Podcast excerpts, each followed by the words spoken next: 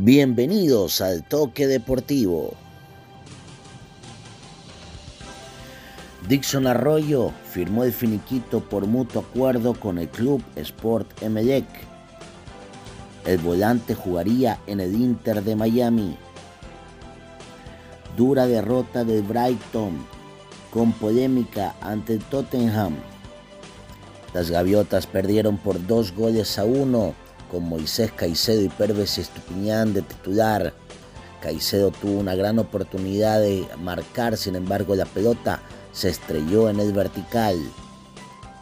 Además, la PJ Mode, máximo organismo arbitral en el fútbol inglés, se disculpó con el Brighton después de admitir que los árbitros y el VAR cometieron un error al no concederles un penal contra Tottenham. La selección ecuatoriana sub-17 jugará contra Paraguay en el primer partido del hexagonal final del Sudamericano sub-17, después que terminó la fase de grupos y se definieron las posiciones finales del grupo B. Este es el calendario. Este martes 11 de abril, Ecuador frente a Paraguay. El 14 de abril enfrentará a Chile. El 17 de abril a Brasil el jueves 20 de abril ante Argentina y el 23 de abril ante Venezuela. Se inició la jornada 5 de la Liga Pro. El día viernes, Orense derrotó por dos goles a cero al Deportivo Cuenca. Los goles llegaron por intermedio de Rodrigo Rivas al minuto de juego y Cristian Solano al minuto 18. El sábado, Gualaceo y Técnico Universitario empataron uno por uno en un partido muy disputado. El conjunto de Gualaceo se puso en ventaja por intermedio de Estadio Morocho de minuto 26. Sin embargo, cuando el partido estaba en su mejor momento, el conjunto de técnico universitario se encontró por intermedio de un lanzamiento penal ejecutado por Cristian Cuero al minuto 46 para dejar la cuenta uno por uno. Universidad Católica superó al Nacional en el Estadio Olímpico Atahualpa por dos goles a uno. El primero lo hizo Nacional por intermedio de Gustavo Asprilla.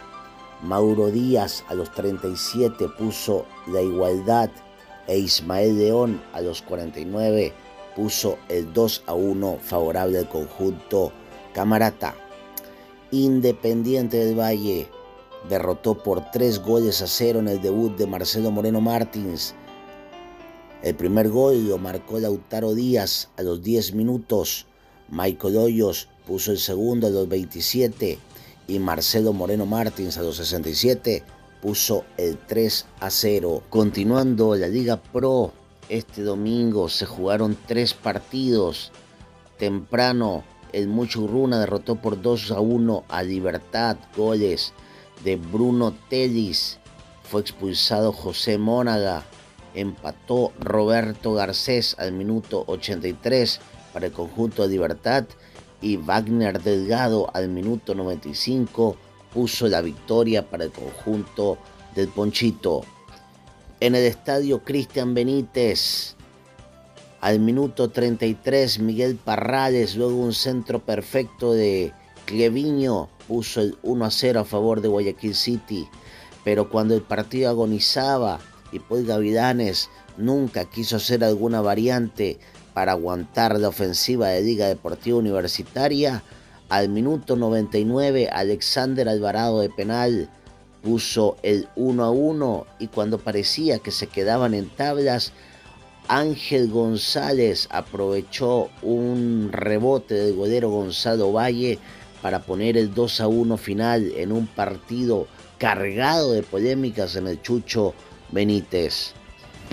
Y cerrando la jornada en el estadio Gonzalo Pozo Ripal de Lauca sigue en racha se puso en ventaja a los 16 por medio de Rómulo Otero para poner el 1-0.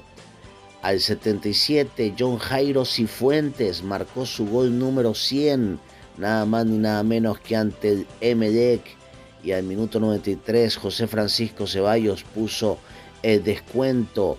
El día de mañana Barcelona enfrentará a Cumbayá para cerrar la fecha 5 de la Liga Pro, que al momento lidera Independiente del Valle con 12 puntos, lo sigue Liga de Quito con 10, tercero Orense con 10, cuarto Aucas con 8, quinto Técnico Universitario con 7. La siguiente jornada se va a dar el día viernes 14 de abril cuando Libertad reciba Independiente del Valle a las 19 horas, el sábado 15 Técnico Universitario a las 2 y media recibe al Aucas, a las 15 horas Deportivo Cuenca enfrenta al Guayaquil City y el partido de la jornada sin lugar a dudas a las 18 horas Liga de Quito recibe a Barcelona. El domingo el Cumbayá a las 13 horas se enfrenta al Guadaseo. El Delfín a las 15.30 recibe a Muchurruna y a las 18 horas en el Capo el Emelec recibe al Nacional. La jornada culmina el día lunes 17 de abril entre Universidad Católica y Orense a las 19 horas. Con esto terminamos el toque deportivo de este fin de semana. Nos vemos hasta la próxima. Soy Juan Luis Falsadida y les mando un gran abrazo.